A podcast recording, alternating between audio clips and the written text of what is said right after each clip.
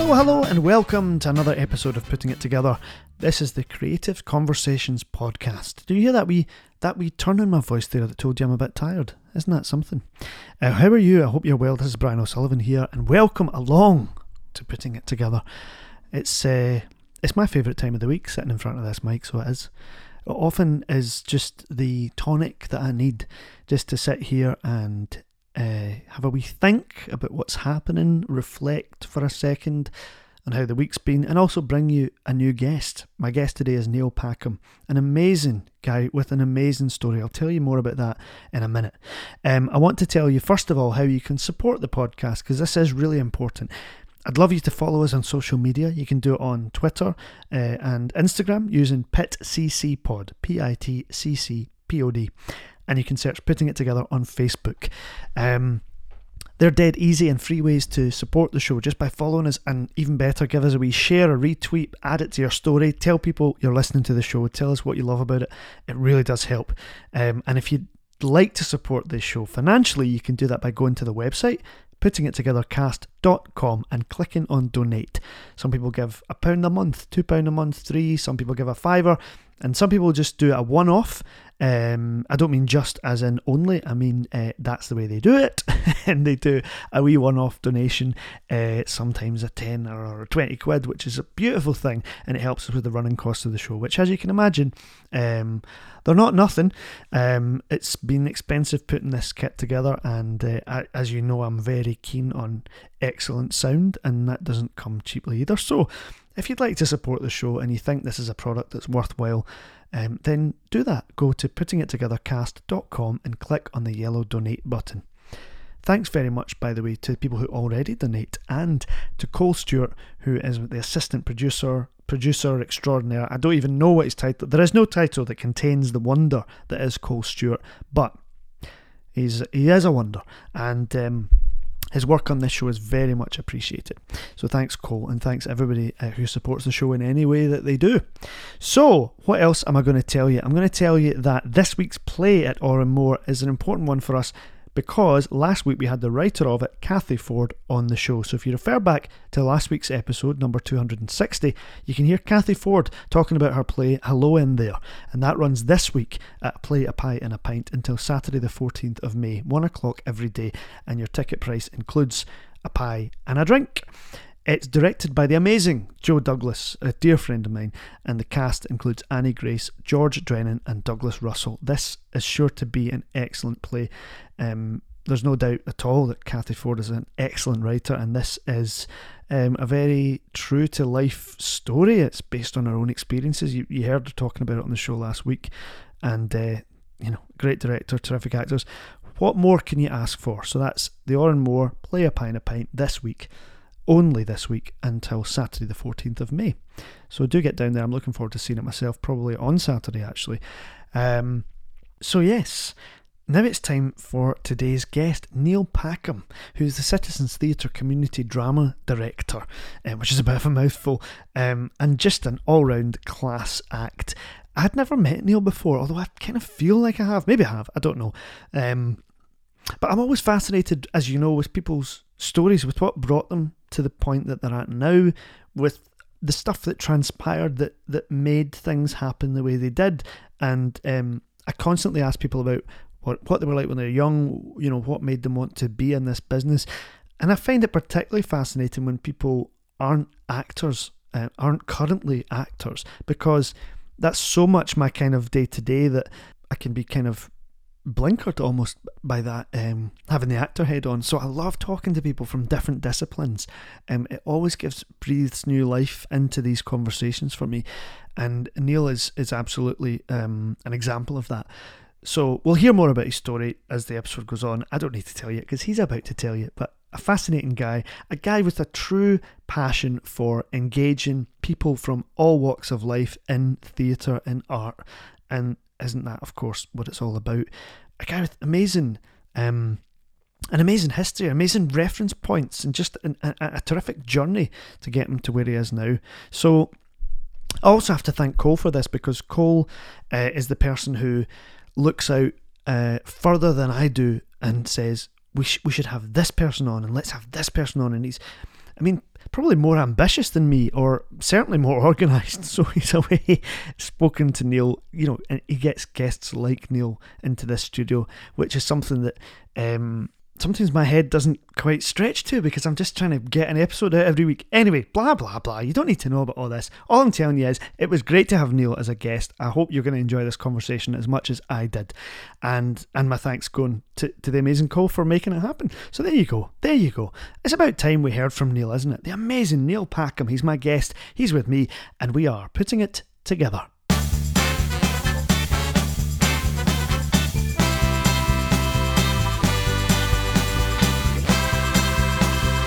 No, I was listening to the uh, the Kirsty Stewart interview, and uh, she said she was Group Forty One, and then I was thinking I was Group Nineteen. that was like nineteen eighty something. I bet that made you feel a bit Oh, it, strange. it definitely made me feel. old. Uh, I think I, I think I was chatting to Kirsty when she was doing what show was she doing at the Sits? Duchess. Duchess, yeah, when she was doing Duchess. And I think we found that little thing just for a moment of like, oh, Yeah. you went to Drama Centre. And how it's moved on and quite sad, you know, to hear that it's sort of closing down. Yeah. And uh, uh, everybody had different experiences at Drama Centre. I, I might say that I struggled at Drama Centre. Right. It was the place that I wanted to go to because I was really into that whole idea of method and oh yeah the whole method thing was great I'd read a I'd read a book and that was like oh this is the thing to do I've read a book now. I've read a book. I've got to now. I've got to follow into all this uh, method stuff and Stanislavski and Strasberg, and yeah, it's the only way to act. And then when I got there, uh, yeah, I kind of it wasn't it wasn't straightforward for me. I don't think I was used to. It's okay reading it, but then you actually have to do it. Yeah. But there was a low. I mean, there's uh, Drama Centre was an extraordinary place, and it and it. Um, well, I've got there's one person who did particularly well in Group 19. I know when you spoke to Kirsty, you said, uh, "Oh, was there anybody you know anybody that, Yeah. famous?" And then you went off on a tangent. But um, yeah, I was in a year with somebody that I just you just knew straight away. Oh my God, they're going to do well. Um, which was Colin Firth. Wow. So he, yeah, you just knew from day one. You could tell. You just tell, and then, but uh, he was a he, he was a good person to be around, and I'd actually I'd met him before we went to Drama Centre, um, and I before I went to Drama Centre, I worked in National Theatre box office Ah, in. London, which was kind of after drum after school. Mhm. I found my way into this amazing world of the National Theatre box office, which was great because I just got to see every show. Amazing. So cool. Oh, it was so. I mean, it was just an opportunity to see like four or five shows a week and to see the beginnings of things like the the very first performance of Amadeus, and I just thought, I am seeing something here Yeah. that's extraordinary. And I think Warren Mitchell doing Death of a Salesman, and and sitting in the canteen with all these people. And uh, well, actually, Simon Callow was one of the people that was at the at um, the National Theatre at the time, but he also went to Drama Centre. Yeah, and he was in Amadeus. And he was in Amadeus, Yeah, so that was really it was a great opportunity to meet loads of actors just really informally Mm. in like the canteen at the National Theatre. I always thought that was an extraordinary place where you know, just great actors were in there. Um, I was going to say Philip Schofield then. I didn't mean Philip Schofield. I meant Paul Paul Scofield. Nothing wrong with Philip Schofield, No, but well, you all he love He just had a little puppet on his hand, and I don't Weird, know what he was yeah. doing. Or doing Othello with a puppet on his hand. I've seen Doctor Dolittle. Julie Andrews' voice was coming from under the table. Um, and you know that Callow started in the box office as well. Yeah, and Simon Callow started He in the wrote to office. Olivier and said, "I want to work on this. Yeah, I I've love read this. the book. I've read the I book. want to. Do, I want to be doing it. Yeah, just like you. so I really thought this is this is it. But obviously, Firth wasn't what he wasn't famous at, at Right. that point. Um, and then I found out that he was working in the wardrobe department. Oh, Well, we didn't really, we didn't, and then we went, oh, we're both going to drum centre. That's an extraordinary thing. Um, and then there's then arriving at drama centre and having this kind of, oh, this is the world of method.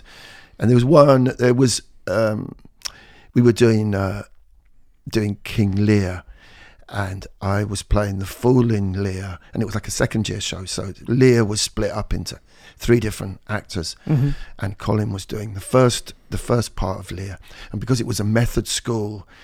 Colin came up with this thing like, well, right, what we'll do is we'll all go off to the country and we'll take a tent and we'll go. My parents live out in the country somewhere. I can't remember where it was. Like, it wasn't Glastonbury, but it was somewhere with a like some spiritual Oh hill. yeah, sure, sure.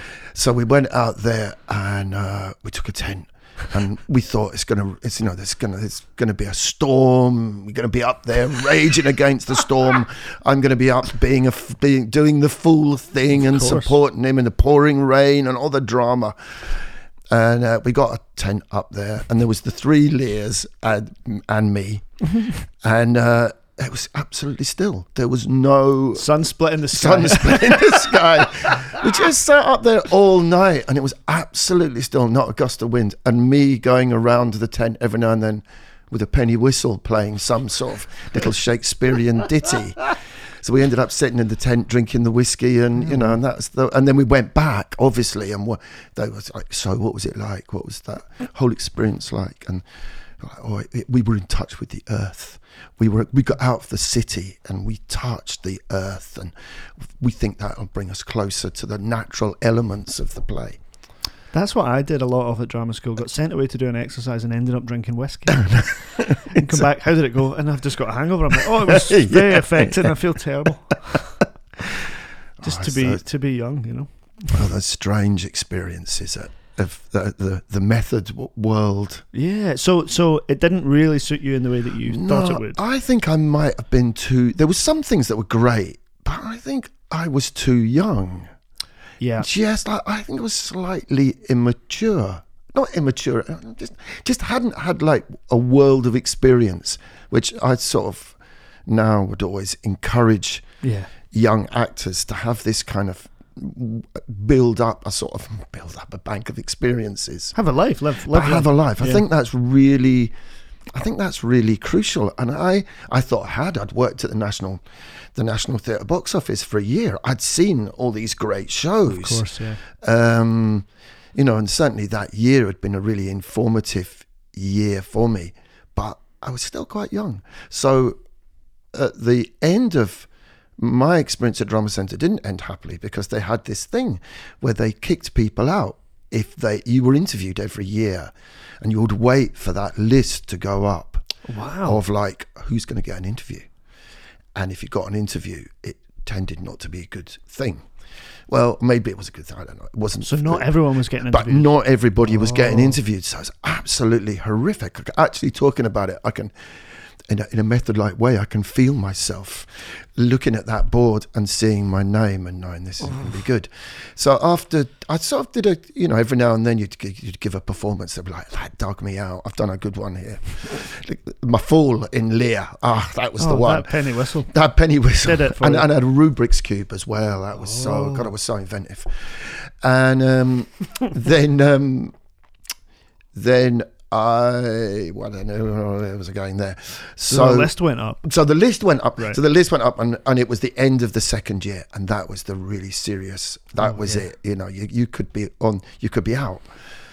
And unfortunately, when I went in for my interview, the, uh, Christopher, who, uh, who who was the principal then, went, "Hey, Neil, we, we, it's not like we're not quick. You're, you're okay. You're sort of talented. You can do something, but you're a character actor. We don't really know how to. We don't really know how to cast you. Oh. Um, so this is the end of the road, you know, and um, you know you need to watch it because you could, do you know, if, if you can see it through. I remember them going, if you can see it through until you say forty, and then you can be a character actor at 40, 45. I mean, you'll probably end up working in Tesco's, but if you can see it through, Presumably you're they- 20 at this point. I'm 20 So they're saying, point. just hang on for 20 years. just hang on for 20 years. Okay. and if you can hang on, you'll have a career. And I was like, this just blew my mind. And I was, I was totally, totally devastated. I don't think I've ever been, well, you can hear now, I don't think I've ever been able to forgive them for that. And I've held that in the back of my mind because you'd never, you'd never get away with that now. Because I, I, I wasn't, I wasn't like a bad student or anything. hadn't done I wasn't, anything wrong. No, I just hadn't quite ticked a box. I wasn't Colin Firth. I wasn't about to be in like I wasn't a public school boy. I wasn't I don't know, I just didn't fit. And I kind of knew that I didn't fit. Hmm. But the thing is, and on a positive note, that we all wanted to work at the Citizens Theatre. Drama Centre and the Citizens Theatre were sort of aligned. Mm. The principal at Drama Centre, Christopher, who was quite fierce and quite kind of quite, he was quite a character, and I did learn stuff from him. I didn't, I wouldn't say we got on, but I, I certainly learned stuff from him. But he got on with Giles, and Okay. there was this you all wanted to work there because the sits was so bohemian and decadent and yeah they all, they all did wacky things up at the, you know Oh, yeah. Glasgow and and actually the money was always quite good and you could be part of this ensemble and ah, it's amazing and um, I was really chuffed that actually uh, that's where I ended up working After all that. after all that of going, you know, trying to be an actor and putting myself through all that, I've always felt very fortunate. Colin Firth, on the other hand, has never worked at the Citizens Theatre, Poor bugger. isn't it? I mean, feel it's bad. dreadful. I know. I don't know what happened to his career. It No, just it really it kinda- at that point. it just it, it did and i actually at one point i got an email address for him and i emailed him and we hadn't had any contact for quite a long time and i emailed him going well you know you may have had this big fucking successful career but i ended up working at the citizens theatre and have done for 20 years never emailed me back Oh, the rude. See, Uh, do, you- do you not remember the night that we played uh, we- we went up on the hill with the tent to forget that. I know. But it was he um he got in he got in touch or I'd I'd gone up for a job, a TV thing. It was called Donovan Quick. It was filmed good it was many, many years ago. And it was going to be on at Christmas or New Year, something like that. Uh, but he'd got in touch and said uh, he'd seen my name in the production office, and I'd got a little part on it. My I'd asked uh, my agent at the time, "Oh, I understand Colin's going to be in this thing. I'd like to catch up with a friend. Is that, you know, could I be seen for this?" No, no, no, and I was seen for it. And then I went to the interview with the director, and I went, "Oh, um, my pal Colin's going to be in this. Is there any chance? You know, I, I'd, I'd really like that. That'd be really good." Uh, not being pushy in any way whatsoever. And then I was offered a small part in the show, and the script came through. And I saw what what role I had. It wasn't like the lead because Colin had that. Otherwise, you would. But otherwise, obviously, I was here. And then, um, and so Colin had seen my picture in the production office. I went, "Oh, that's great! I need to get in touch with Neil." So he got in touch. He got in touch with me, and um, he said, "Oh, can we, can we go out for dinner?" And I said, "Oh, that's great." And he said, "Well," and then he phoned me back and went, "Really sorry, the director wants to come out to dinner with me, with us as well, and uh, maybe we could discuss our scene." And I was like, I really, I- Colin, I actually don't think we should discuss our scene. I don't have that many lines. I don't, I'm not sure that's going to be worthwhile experience. and then, and then, um, and then, uh, it come the so we went out to dinner and I met the director and, and it was a lovely evening and that's great to see him and spoke about all sorts of things. But then, um, come the day of the shoot, we're in. I think we're in Dumbarton, and there's like a train tunnel, not with the train going through it, but like a walkway path tunnel. Right, right. And um, I've had to. I'm almost at the character. I'm sort of my character is. I had to choose my costume. You know, like I went along to a rack and went Oh yeah, you know that kind of not not I wasn't I wasn't presented with a lovely costume. Of I, course not. I was playing homeless person number two after all, and me hey, and it's better than number three. it's better than number three, but not as good as number one. No, and there was this actress Angela Chadwick who actually used to work at the sets quite a lot. She was playing homeless person number one, ah. and we were sort of laughing about this, and we were on our honestly we were on our knees playing homeless person number one and number two in the tunnel, and at the end of the tunnel there's this bright light. And Colin comes down dressed in an amazing, I don't know, it was a Armani suit or a Paul Smith or some incredible suit with a briefcase full of money. And he's being very philanthropic and handing out money to homeless people on the way as Oh, he right. as so he gets to me and he's handing me money and my line is going to give us some money mister and I was like, oh, that is it, isn't it? I uh, this is totally showing where we are with our careers. and then I waited for that shot. I think it like a Christmas or something, and my mum and dad were there, and were like, "Oh, we're going to watch Colin," and "Oh, you're in it as well." Was Right. good. I was cut. Oh no! I didn't even make the. I didn't even make the credits. Nor did homeless person number one. They just cut that scene. Wow! So I. It was. It's a long story, but But you're not better or anything. no, not at all. Not at all. Not at all. Because he never worked at the sets. Yeah, fuck 'em. Um, so you you did come out of drama centre early, but you did then get get an agent and, and start to work. Yeah, yeah, uh, yeah. And I did. I, I worked for a bit. There was. I mean, profit share was a really big thing in London in kind of the early, in the early 80s Mm-hmm. and you got opportunities to, you know, there there was. Well, no, even the Finborough Arms, which I think Kirsty also referred to, um, was yeah. like a small profit share thing, or the Old Red Lion in Islington. And profit share was kind of the way you got to meet writers and Mm-hmm. new directors, and you always hoped that they were going to go on to oh, work at the Royal Court, and then they'd deploy, then they'd employ Yeah, you. I remember that guy at from the Royal Red Court. Lion, yeah. that's exactly what. Yeah, Yeah, that's yeah, what yeah. you hope for. Yeah. Um, but really, rarely did that happen. Um, Presumably, rarely you made any money as well. yeah, yeah, yeah. Oh, profit share. I love the fact that it's called profit share because you just any. there isn't any, Yeah, and you yeah. just spend all your well dole money at the time Yeah. on trying to get across London to rehearse in some godforsaken place. Yeah. Um, With the with the hope of something at the end with of the it. hope, But it's just. so But I suppose you're sort of also.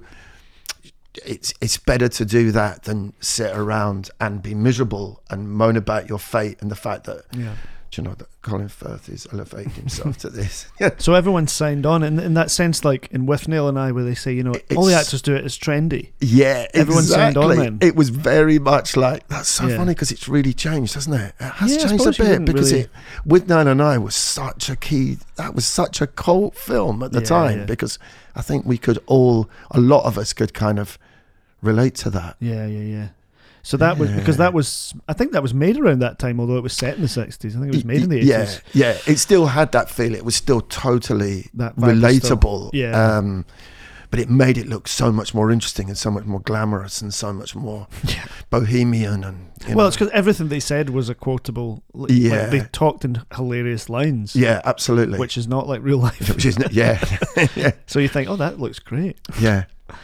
Um, So you were you were doing profit share plays. You were doing a bit of telly. and then I was doing bits. I did bits of telly, uh, not the Colin. That other thing, the Donovan Quick thing, was Mhm. when I when I came up when I moved up to Glasgow. right.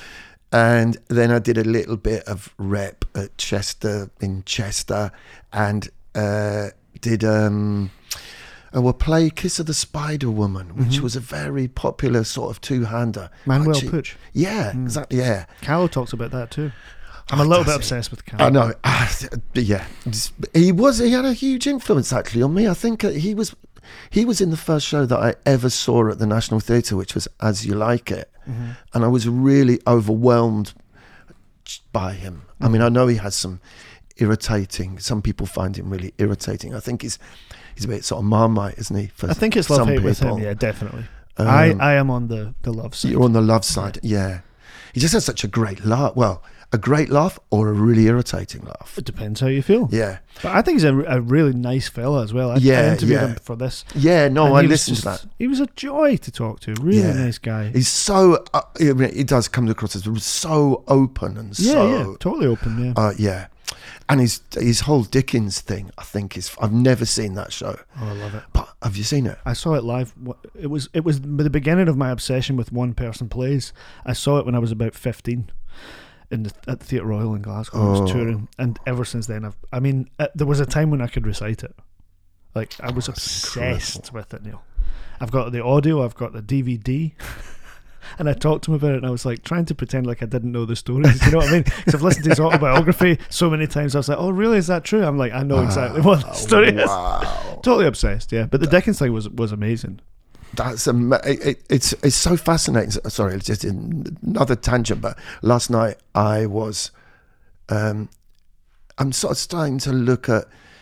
I was reading, I was reading a bit of Oscar Wilde, as you Ah, do. as you do. I'm preparing for a workshop, and Mhm. I was reading a bit of Importance of Being Earnest, and then I watched the Stephen Fry film. Yeah. And then you, as you, you know, you go down that tunnel and you go, oh, well, interviews with Stephen Fry about Oscar Wilde. Mm. And there was a fantastic interview that he does in Jaipur, um, at a book, well, literary festival. Oh. And it's that fascination of that, you know, like Simon Callow's thing about Dickens Yeah. and the way that Stephen Fry talks about Oscar Wilde just heralds him as just this. Oh, I thought it was. I thought it was fascinating. I'm really sort of curious to read That's great. more. Well, I tell you what would be good. Uh, I've just finished reading is Rupert Everett's book, uh, "To the End of the World." It's called, and it's a memoir about him making a film about Oscar Oh, Wilde. That's my next film actually great. to watch. Actually, Yeah, is the, the- that and and the book because obviously and Rupert Everett's another And as No, a citizens, sits. yeah, exactly. So it all comes together. and somebody who was very fond of Colin Firth. See, there you go. Amazing. In, uh, um, and has employed uh, Colin Firth appear in the Oscar Wilde thing? I think He does, yeah, he's in it, yeah. He does, he? he gets a lot of mention in the book. So Yeah.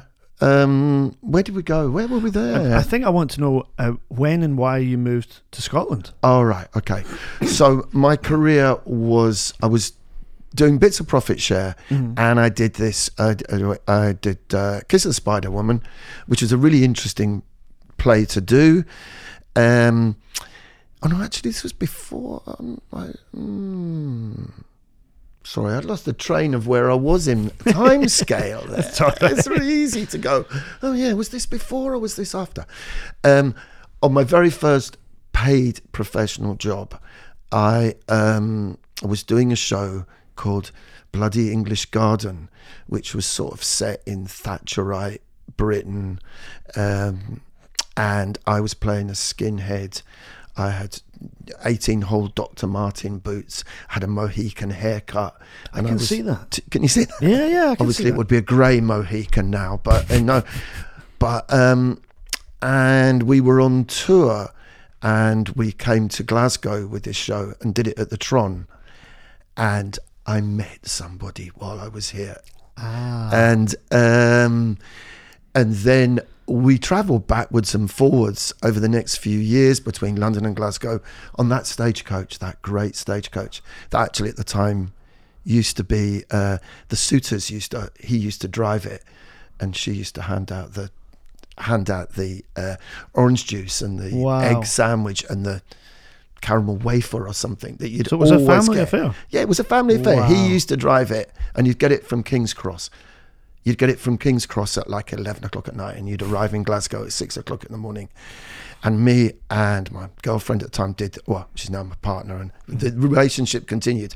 Whether we would do that journey now or not to see each other is definitely another story. It might break you at this point. I would totally, but we'd never. It would never happen now. But at the time when it's all new and fresh, Oh, yeah. that that journey, we did that every every second week. One of us would do that journey, and I loved escaping to Glasgow because things weren't necessarily, you know, in London. It, you know, there was always interesting. There was interesting things, but I loved coming.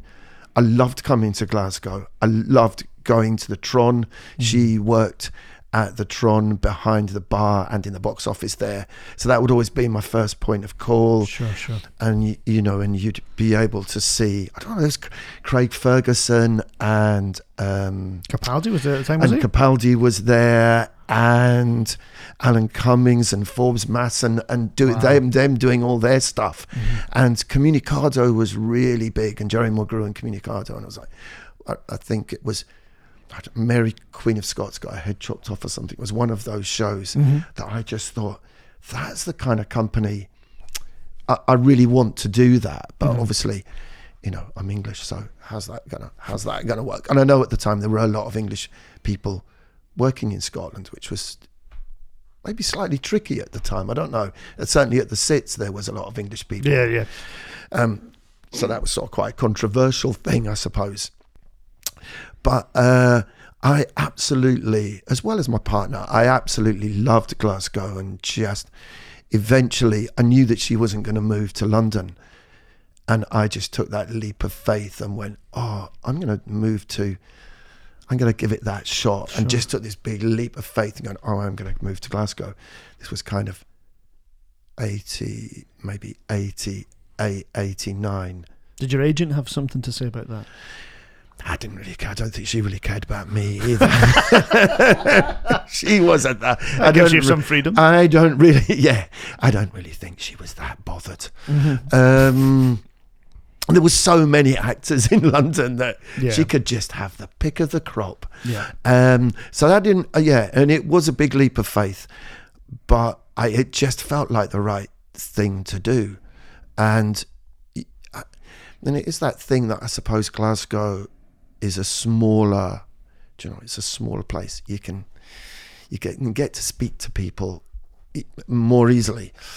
And you know, I imagine that I was going to work at the Citz as an actor, and I think I got an, interview. I think I got an audition quite early on, Mm. and I can see myself um, at this audition at the at the top of the rake. You know, the Citz Mhm. stage has infamously had this really steep rake, and I can picture myself at the top of this right, about to start whatever this speech was that I thought, oh, it's quite. You know, it's, this is this is quite a challenging speech. They'll really like this. This is quite this is mm-hmm. quite sitsy. I'm sure it was rubbish. Absolutely. As I can, as I Yeah. came down stage and I could see Giles and I think Kenny Miller and John Pope. I don't know. I could see this gang at the back, and it was like I just disappeared down a hole. It just it was really kind of, you know, one of those. But but then I went out into the foyer, and Lynn Pullen, who was the uh, company manager at the time, gave me this beautiful big book of photographs of old Citz productions Oh wow. which is really gorgeous and um and it was like a it was like getting a crackerjack pencil know, it's a that's a that's a retro point of reference. A blue Peter badge. a blue Peter badge. It was like We'll take that. Nah, you win a blue Peter badge. Yeah, yeah, it's like a blue Peter badge, but you get given this thing as yes, it's a consolation prize. Oh, I see. It was a consolation, but it was a lovely thing. But you could, this is what you could have had. This is what you could have won. Gold. But I dug that out recently, and the images are really wonderful. Mm. Um, and you sort of think back to shows that I had seen in the past when I'd been to Glasgow prior to moving to Glasgow and seen uh, uh, Jean Genet's, I think it was the screens that Giles was in and Celia Imrie was in Yeah. and Tim Roth was in. And it just being just a, oh, a wonderful, a wonderful world. Amazing. Um, But that's, I mean, you don't get consolation prizes now. no, you don't get audition, con- You don't get a, given a book of photographs. You'd be lucky if you get an email. So that's not You- bad going. Do you um do you keep? Uh, well, I know I used to keep all the letters of rejection. Um, well, they're all emails now, so Oh, they're all emails, of course. and and most of them, if it's a They are, yeah. rejection, it's you don't hear anything. Yeah, that's true. Sometimes you get an email true. forwarded from your agent that said we didn't, we went a different direction, but we wanted to specifically note that Brian was great. Yeah, and did you put that in a special file? Yeah, thanks very So much. Do a fuck. I think I used to stack all the letters. Did you? there. was there was ones that was just like a blank nothing, Yeah, and ones where somebody had actually signed it, not necessarily the director, someone. but somebody had hand signed it, and then those that were just slightly more personal. keep that in a separate file. Keep that in a sec because Yeah. that could mean work. One day. One day Yeah, that yeah, will yeah. lead to something. So at some point you start you change direction. Yeah. Because you've you've now you've been with the Citz for a long time working with community groups, the young company, Yeah. which Uh, obviously I want to hear about, but how did that change of direction uh, come about? Um, in uh, I'd worked up here. I'd, I when I first came up here, obviously I was we were I was unemployed for a while. I was still trying to find my feet up here, but I um, weirdly I got a job in childcare. hmm And somebody had said to me, "Oh, I can get you this," and I, you know, hadn't earned money for a while, and I thought, "Oh, I better start earning some money." And but I thought I had this job in childcare and working in a what was then called a children's home on the south side of Glasgow, and uh, I thought, "Oh, I'm going to take drama and I'm going to take play to these children," and Right. kind of a little shift of kind of like, "Oh, this is." It was much harder than I thought it was. They, I, the idea of taking play and like to Right. these to these um, young people was really difficult. They were obviously from really difficult circumstances. It was a massive learning curve, and I think me also shifting into the world of Glasgow in a way. I don't know. It That's just gave me a, yeah, it gave me a kind of a. It was hard. I mean, I wasn't. It w- was a very difficult time. But then, uh, this now seem must seem so ancient to you, but Glasgow City of Culture, 1990 came along. I remember it only because of the episode of Rab C. Nesbitt, which was based on Oh, it. that's right. But and I was born in '85, so like I was, All right, you aware were aware of it, but- yeah. I wasn't, but I wasn't taking part. Oh, no, you I wasn't doing any, but I wasn't at the Tron or anything. no, and you weren't in Peter Brook's Mahabharata. No, but again, I'm aware of it. The Yeah. tra- it was a tramway, wasn't it? Yeah, it Yeah. was. It was. A, it was one of the most amazing. If if I was to name like one production, that would be it. I thought Really? the Mahabharata blew my mind. I thought it was. I've never seen anything like it. And you sat. I didn't see it all in one sitting because you could see it from. You could see it in in like its whole nine hours and start at night, start like in the evening, and then finish up in the morning. Was it overnight? I think it was overnight. Maybe it was during the day. I don't know. But they, it was a long thing. How cool! But it was. But I didn't do it like that. You could also do it over three nights, Mm-hmm. and I think that was the only ticket I could get. And I sat in the front row, and I was just blown away. But there was fire and water and all sorts of glorious things going on, and the history of the Hindu religion, which is extraordinary thing. Um, so I was very lucky to be around during City of Culture, and then there was there was pockets of money to do different kinds of work and kind of community, commu- more, more community orientated work. Mm-hmm. And somebody asked me to do a piece of theatre in a care home and about the history of their care home, which is a, loads of those kind of projects were happening at the time. And that really drew me into like something else. Right. And I thought, um, I just found something interesting about people's stories, and and it was a different approach. And there was a long journey before uh, before I sort of arrived at the Citz of other being involved in youth theatres and working at Cumbernauld Theatre. Oh, worked, yeah. at, worked at Cumbernauld Theatre for a long time. I loved Cumbernauld Theatre. I know it's sort of shifted. Yeah, it's shifted changed. now. Yeah, it's a pretty nice setup Oh. I've not seen this. I've not seen the new space. Amazing, yeah.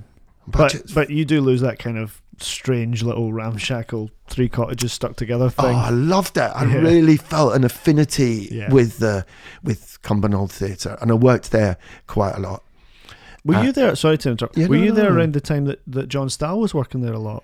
Because he did a lot Uh, of work there in his early days. And he, I know he passed recently. I know he did, and actually, I would have known John Stahl more from when he was at because he was at Tron quite a lot. as- Yeah, that's true. as well. Because he talked about Capaldi and and um, Craig Ferguson and stuff when he did yeah. Panto there. So that I think I that time. probably saw quite a lot of those. cool. quite a lot of that kind of stuff and also um, 784 stuff and Yeah, yeah. and Wildcat was all kicking off. Um, so yeah, I worked a lot at Cumbernauld, and then and then this opportunity came up. I was walking with a friend, Guy Hollands, Mhm. um, and we were walking our children around Queen's Park on the south side, and there'd been this advert for a Gorbals drama worker at the Citizens Theatre, and we'd both seen it. And he was a he was more a director, and I was more coming from the sort of the history of being an being an actor, Mhm. and uh, we thought, oh, maybe we could apply for this job together. And the job, job was called uh, Gorbals drama worker at the time. Really glamorous, a glamorous glamorous title, title, yeah. glamorous. Love it. and uh, but we applied for we applied for this job and and got it. So we job shared All right. for a good few years, which was, which is uh, we say I say that we job shared. We probably didn't. We did loads of stuff. We You forgot about. We probably both worked full time and Yeah. just forgot about that whole job sharing thing. But I actually couldn't. But it was a time when Giles was still then Philip Prowse Mm. and Robert David MacDonald. I didn't see much of Robert David MacDonald, but it was great to have been around at the time when Giles and Philip were making this big shift at the Citz. You have to be Mm. really careful how you say that, don't you? a Shift shift at, the Citz.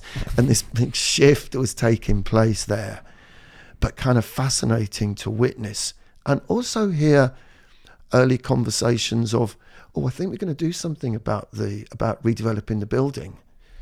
You know, and hearing those early, Yeah. you know, maybe that was a few years down the line, but it, but also then the introduction of community theatre at the at the Citz, which was kind of a new thing.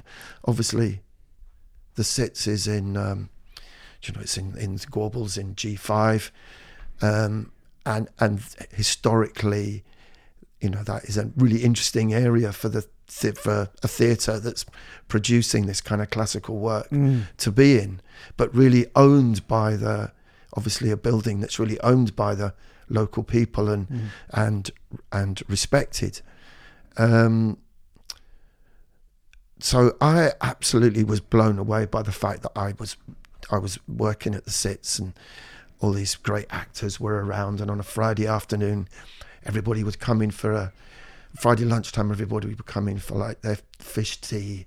And it was just it was it was a lot fantastic fantastic time. But I think it took me a while to kind of fit in and the idea of community theatre at the Citz was sort of a quite a new thing. Right. my colleague Guy had kind of introduced it a, a little bit of the a little bit um he- he'd done two big shows um I think he'd done a Brecht piece and a David Mamet piece With the community group. with a community group Right. and that was kind of quite groundbreaking for the that was really groundbreaking for the Citz and then when I came on board, it all we you know it, it all kind of tumbled, and we were looking for new we were looking for new money, and the community company set up as like a solid, a solid entity, Right. and then the young company a little bit further down the line, um, and uh, it, I, there's so many that I think the community company is something that both Guy and I were really, and all the people that worked at the uh, work at the Citz, were really kind of proud of and have done so many extraordinary, you know, like well, thinking about the sort of the opportunity of working at the Citz, going all the way back to like a drama center. Mhm. I never thought I'd get to direct anything on the sit stage. Mm. That was in, uh, and uh, myself and a colleague, uh, Ellie Goodman, directed. Um, uh, well, Grapes of Wrath, s- with a huge community cast of people that some people had never done any drama before. You know, we're working with people that maybe had addiction issues or people that had been caught up in the criminal justice system in mm, some mm. way or people that were just interested in doing a show at the Citz and that, that's kind of the basis of the community company is that it pulls together all these sort of diverse people Yeah. into the one place to create something really positive. Um, and I think Grapes of Wrath and They Shoot Horses, don't they, was kind of the first. Oh, no, it wasn't the Ice Cream Dreams that Guy directed, was the first sort of big main scale community show. Uh-huh. Um, Helen McAlpine was in that. Oh wow. Somebody else, can't remember. And but supported by this massive community cast. I think there was like 50 people in that, as there were in They Shoot Horses and Grapes of Wrath. Um, and then we did loads of other, loads of other community shows out with that. Or there was always a like a professional in there as well. George Drennan's done. Yep. George Drennan did They Shoot Horses. Did he? Yeah, he did They Shoot Horses, and then Alan McHugh was in the final show before the Citz closed, which was Night to Remember that Peter Arnott had um, Peter Arnott had written for the for the final show, Wow. and that was great. And Alan McHugh was just marvelous, and your colleague Cole was in that as well. Ah, Cole, Uh, somebody. Cole, yeah, he's got to get a name dropped somewhere in yeah. this. Yeah, he's amazing. Um, So it must. I can only imagine that your job becomes sort of pastoral as well at some point, with people with all these different backgrounds and issues and yeah, that's absolutely true. It's You must get really, involved in all sorts Yeah, of You, things. you do, you do. That's the really tricky thing because you Yeah. go, oh, that should be the end of the day. yeah. That should be it.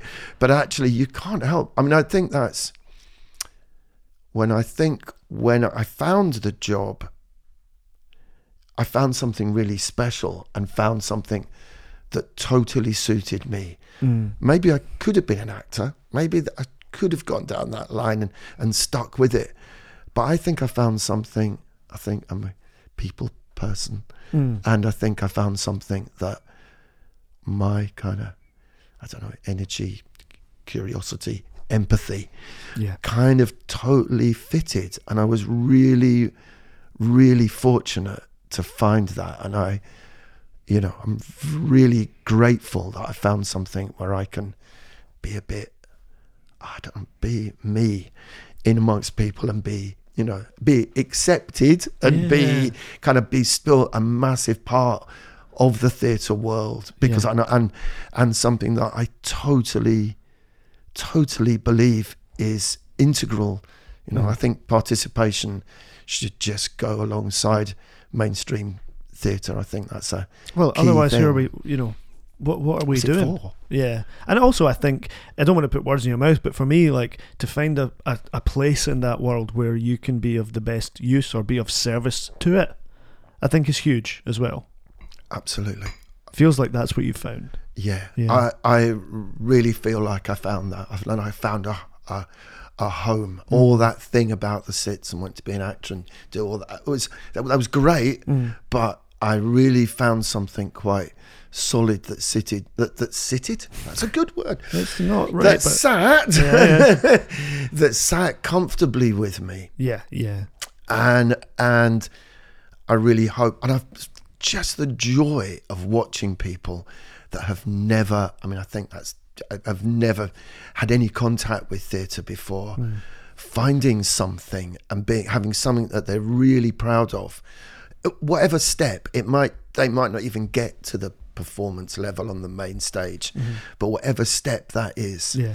is is can be a massive thing for people and a massive boost in their confidence and how they socialize and Yeah. it's one of the things with the community uh, company that it is such a mixture of diverse people from people that live in the West End to people that just it's just so diverse and those people sometimes go I don't know I don't think we would have ever met Yes. if yeah, yeah. we'd not come across the community, what's now known as the community collective. And I'm really proud of that. I think that's myself and um, Ellie Goodman, who run the community collective, are so uh, well. We're just dead passionate about it, and but we also get, you know, it ah, sounds such a cliche, but we get such a lot from it as well. I know it kind of feeds my kind of energy and creativity and Yeah. and madness. Well, otherwise, I don't think you could keep doing it for so long. Yeah, yeah, It's yeah. rewarding, surely. Oh, it's absolutely. But the most, you know, and I think that as we're looking towards the Citz kind of reopening, I'm so excited about the possibility of taking new people into the building. I think that's Yeah. a really, oh my God, I'm so, that's just going to be such a big deal for the local community and for the theatre community. And, you know, it's just, feels like there's a sort of a, a hole in Scottish theatre at the moment. There's this, Yeah. there's this space missing. Um, Well, it must have been a, a strange couple of years between the pandemic and the Citz being renovated. So you've been over at Tramway, then you weren't anywhere. Yeah. I mean, how's that been? How's that affected your wing of work? Yeah, that was we we were based at Scotland Street School Museum. Oh, were you right? Um, So you were. I rehearsed there once, and that's where I first met Cole. oh right, Believe it or not, but, but crossing over into like we're using this room now or something. yeah. Oh, Yeah. because it was a little tiny room downstairs at Scotland Street School, Yeah. which was kind of used as a rehearsal room. Ah, I was doing a development in there, a tiny little room where you come in and you come up a little ramp. You've got that divider to your right. yeah, and you've got those scary characters, those children. Yes. Do you remember the little Yeah. who were? Well, you, oh, I thought they were real. I mean, Strange just little so many. frozen in time. Yeah. yeah. But anyway, yeah, that's where I met Cole. So you were based there for. So we were based there for a couple. Well, that's before the pandemic That's even. before the pandemic, maybe a year and Mhm. a bit. I was actually I was thinking of that on the way over here. and I really can't remember how long we were there. Mm. Felt like quite a long time, but maybe it was only a maybe it was only a year. But we'd sort of made it our home, and we sort of knew how the building worked. Yeah. Um, it had issues, but everybody knew it, and uh, and it gave us a base. Whereas now, well, we've got this place, Skills Academy, Oh, which we it's talk the about. funniest Have name you been there? Yeah, yeah. Skills Academy. And everybody thinks that's to do with theatre, and it's, no, it doesn't have anything to do with No. that. It's to do with It's a funny little place, isn't it it? is a funny place, but we're also, I suppose, very grateful for it Yeah. because it's close to the close to the Citz, Mm-hmm. and at least it has one space that you can kind of use. Yeah. Um, Which is strangely in the middle of the circular corridors. yeah, Odd, yeah, isn't it? How It's really goes round. odd. You don't know which side you're at. It's really weird. And then there's odd rooms that there's odd rooms that have like because of what it was initially, in that it was for. Uh, apprenticeships for Oh, is it that the local? Right. apprenticeships for local people i think you know that are going to be involved in the redevelopment of the Gorbals. Mm-hmm. There was there's fake things like taps and sinks that don't work, Oh, for them to work uh, on. to work on. and then there's windows that look like they have gardens, but they don't. Look, which is sort of makes it quite theatrical in Love a way. that. It's all it's a very strange, but we've sort of everybody's adapted, particularly like the production side have really kind of adapted into that building. Mm-hmm. Um, there used to be a school actually. There's still elements Really? of St John's School. Um, So strange. it is very so, strange. dare I ask, do we know when the Citz is going to be opening again? Yeah, I think it'll be this time next year, but I, I- feel like I've been saying that for a long time. I say that every year, Brian. Just keeps going. yeah, next. No, but genuinely, genuinely, I, I I think we're saying this time next year the company will be moving in. Whether that means there's a show or not, but I think the Sure. doors will be open this time next year. I feel like I'm I'm not really saying that that confidently, but you know how these things are. Oh, I think you never I know. think the outside of the building, because when you I go past it quite a lot, and the outside of the building, you know, that looks great. That's really coming on. Scaffolding's coming down. Yep. The fly towers now on. But then when you go into the main body of the kirk, Mm. There's you know every time a brick gets moved, something else shifts, and Yeah. you know, and loads of unexpected things have come up along with the pandemic and Yeah, yeah, yeah. um, so yeah, I, uh, but what an what a gift to the you know the to the Gorbals. I think Yeah. Oh, when yeah. all the redevelopment of the Gorbals is done, and it's kind of like the icing on the cake of this building opening up and welcoming all these people into into it again. How exciting! Mm. I is can't that wait. going to be? I can't mean, wait. absolutely, Yeah. absolutely can't. Yeah, I, I can't miss going there. you Yeah. know. that's a huge part of being in, involved in Scottish theatre. I mean, as an audience member, I miss going there.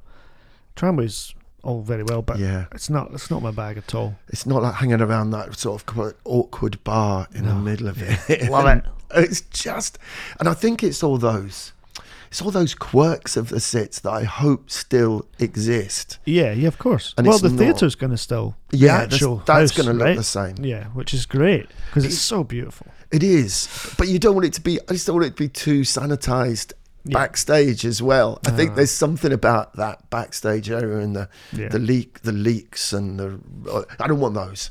I don't want that. I know, but it's a it's a delicate balance, isn't It it? is, yeah. Because when places get really done up, and then it's like just this, it's almost like a hospital or something. Yeah, absolutely. Clinical, you know. I'm totally going to miss the door that says rehearsal spelt wrong.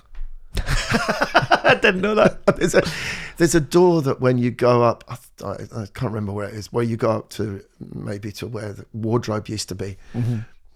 But it, it had it was like half a door, but it had rehearsal and it's spelt wrong. Brilliant. And and it's just those quirks that I think, and the you know the the paint frame, which will still be there. And I think you know the fact that you're going to get access to all those heritage bits of the building Mm. and see the backstage of the theatre, the back of the theatre, more than you've ever done before. I think that's going to be a, a real. Do you know that's, That's what we, huge. that's what we love, isn't it? That's going to be Yeah, of so exciting. Everybody wants to know what goes on. Yeah. I love taking people around the theatre. I think that's so thrilling, and you just take it for granted, and then Especially youngsters, like if they've seen a show or they're Yeah. about to see it, and then you're able to say, "This is back here," and this is kind of how some of the magic works. Oh, it's Because when. I was a kid, I would just give anything for that. yeah. I was fascinated by it all. You know, still am. Well, and, that, and that's the thing about my other, well, one of the other big groups that I run, the Young Company, which Cole has been a member of. Um, but uh, the Young Company is a crucial part of my being as well. And I've seen it's for, for 18 to 23 year olds. And it's for, suppose, for that gap where you leave kind of youth theatre and you're not, or leave school and Right. you're not really sure what you're going to do, you know, you or you think, oh, I'm definitely going to get into the conservatoire, and then maybe you don't get into the Sure. conservatoire, or um, and uh, uh, but to be able to take there's, I mean, there's sort of feels like there's two generations of the young company that have never been into the Mm. never been into the citizens theatre. And you really want them to be in there. So you really want it. them to be in there and to show them all those different. I mean, I have this thing that although I trained to be an actor, I ended up in a totally different world. Mm. Um, and not everybody is going to end up being an actor, but you might find something else that lets you be part of that world Through through being in that building, you may be through able being to in see that, building Yeah. you might you Yeah. might find that thing that you might want you might go oh you know I like marketing you might find that you Who want to work backstage in you know lighting and sound and all those other mysterious areas that Yeah. people ha- are so skilled in but I think when you're at school you don't really you don't really pick up on those jobs No, there's so much more going on. yeah I mean What a I would say every trade Yeah, is in a theatre yeah, yeah, exactly. The, all Um, those people that were at the Skills Academy, get them over. yeah absolutely Neil, it's so great to talk to you. Thank Oh. you very much for for coming at long last. I know. thank you, Brian. I've really, really enjoyed chatting to you and kind of reliving all that that kind of time. Cheers.